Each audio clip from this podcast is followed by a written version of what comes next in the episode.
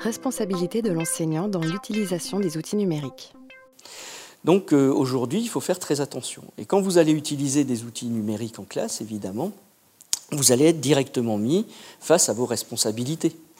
Parce que cette responsabilité, elle va s'exercer dans la classe, un peu à l'extérieur, c'est-à-dire au centre de documentation, euh, sur l'E N T, et puis parfois au travers du site internet de l'établissement, et puis parfois même à votre domicile.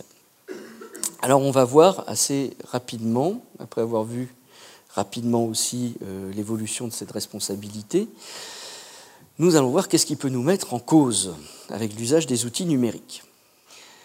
Jusqu'à présent, on n'avait pas trop de problèmes quand on avait un livre. Un livre ou pas de livre du tout d'ailleurs, parce qu'il y a des disciplines où il n'y avait pas d'ouvrage, hein. Moi, j'ai eu des cours, on n'avait pas de support chez soi, il y avait le cours de l'enseignant, c'était l'œuvre que nous utilisions. Avec l'outil numérique, on va euh, trouver d'une part une instantanéité de l'accès aux données, du transfert de ces données, de l'accessibilité de ces données, bref, une grande facilité à utiliser les données. Cette facilité, elle a sa contrepartie, c'est qu'elle ne diminue pas pour autant notre responsabilité et notre devoir de vigilance vis-à-vis des données que nous utilisons. Ça, c'est un premier point.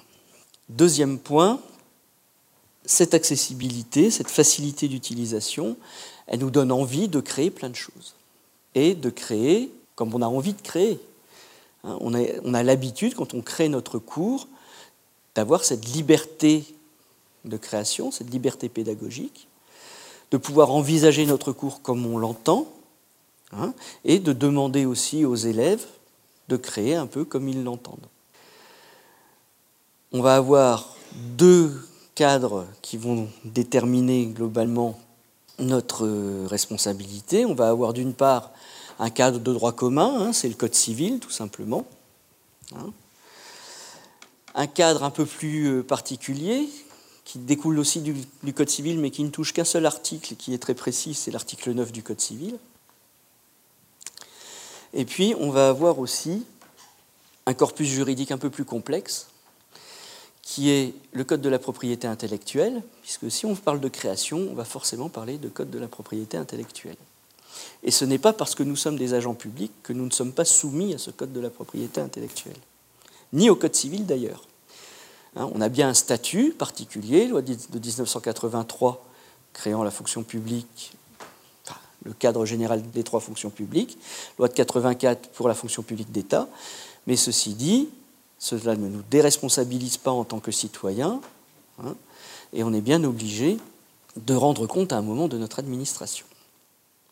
Donc très rapidement, pour reprendre hein, sur la responsabilité, ça ne sort pas de n'importe où, puisque ce sont des principes à valeur constitutionnelle, et pour un agent public, ces principes sont d'autant plus forts qu'ils sont constitutionnels. Premièrement, la liberté, donc même votre liberté pédagogique, elle est limitée de toute façon par la loi. Hein, article quatre de la D D H C, il n'y a que la loi qui peut limiter la liberté. Et l'article quinze de la D D H C, la société a le droit de vous demander des comptes sur votre administration. Donc, ça se passe au travers de l'inspection pédagogique que vous connaissez, ça se passe au travers de l'évaluation administrative que vous pouvez connaître, mais ça se passe aussi bah, quand vous avez des élèves face à vous ou que vous travaillez avec des élèves selon certaines modalités, eh bien, cette responsabilité va s'exercer et les parents d'élèves, entre autres, ont le droit de vous demander des comptes.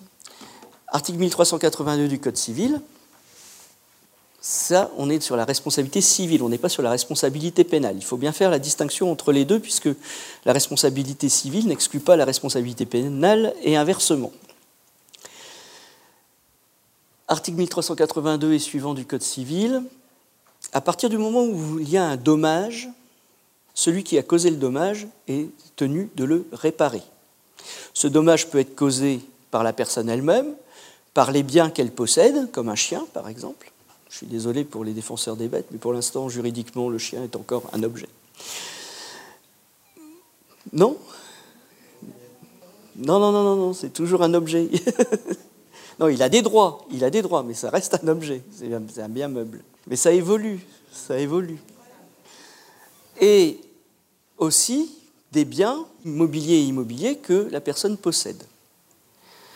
Hein, donc quand vous agissez, et c'est un des cas de responsabilité de l'enseignant par exemple, vous mettez en place un dispositif pédagogique avec des élèves, vous faites une sortie par exemple en forêt, il y a une partie, deux, trois élèves qui s'échappent à votre insu, qui vont dévaliser euh, un tas de bois euh, chez un particulier. Ils reviennent innocemment, le particulier s'aperçoit qu'il y a eu vol sur le tas de bois. Votre responsabilité peut tout à fait être engagée puisque vous avez la responsabilité des élèves que vous gardez.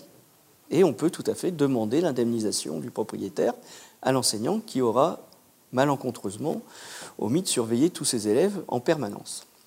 Hein, c'est les cas traditionnels dans les écoles de responsabilité des instituteurs. Hein. Est-ce que pendant la récréation, l'instituteur doit garder les élèves ou pas? Hein, on a moult jurisprudence là-dessus. Voilà. Donc ça, c'est important. Et je disais donc que ça ne n'excluait pas la responsabilité pénale, puisque là, on vous parle simplement de dommage, création d'un dommage. Ce n'est pas parce qu'il y a un dommage qu'il y a forcément une sanction pénale. Pourquoi? Parce que, au terme de la Constitution, toutes les peines pour des crimes, délits, doivent être prévues par la loi. Donc si le dommage que vous avez causé ne relève pas d'une des peines prévues par la loi, vous aurez peut-être à indemniser la personne au titre de la, votre responsabilité civile, mais votre responsabilité pénale ne sera pas engagée. C'est tout le débat qu'on a eu sur Internet, hein, vous savez, les procès avec Universal, qui en une année a perdu vingt pour cent de son chiffre d'affaires, donc ce sont des milliards. Quand on allait sur Internet, est-ce qu'il y avait du droit pénal et du droit civil? Les tenants du monde libre, vous savez, disaient non, non, Internet, c'est un, c'est une sphère de non-droit. On pourra voir d'ailleurs que ce n'est pas tout à fait faux parfois, hein, mais ce n'est pas euh, juridiquement que c'est une sphère de non-droit, c'est la conséquence de la territorialité des lois, ce qui est un peu différent. Donc, quand on va sur Internet, il y avait un grand débat, c'est est-ce qu'on euh, peut appliquer du droit pénal français à une infraction qui se commet sur Internet? Est-ce que quelqu'un qui crée un dommage sur Internet, en France, est tenu de réparer le dommage au terme du Code civil? On a eu des solutions de jurisprudence là-dessus, on y reviendra. Bon, on a vu là la responsabilité civile, hein, le cadre général, et puis après, évidemment, on va avoir des cadres plus particuliers.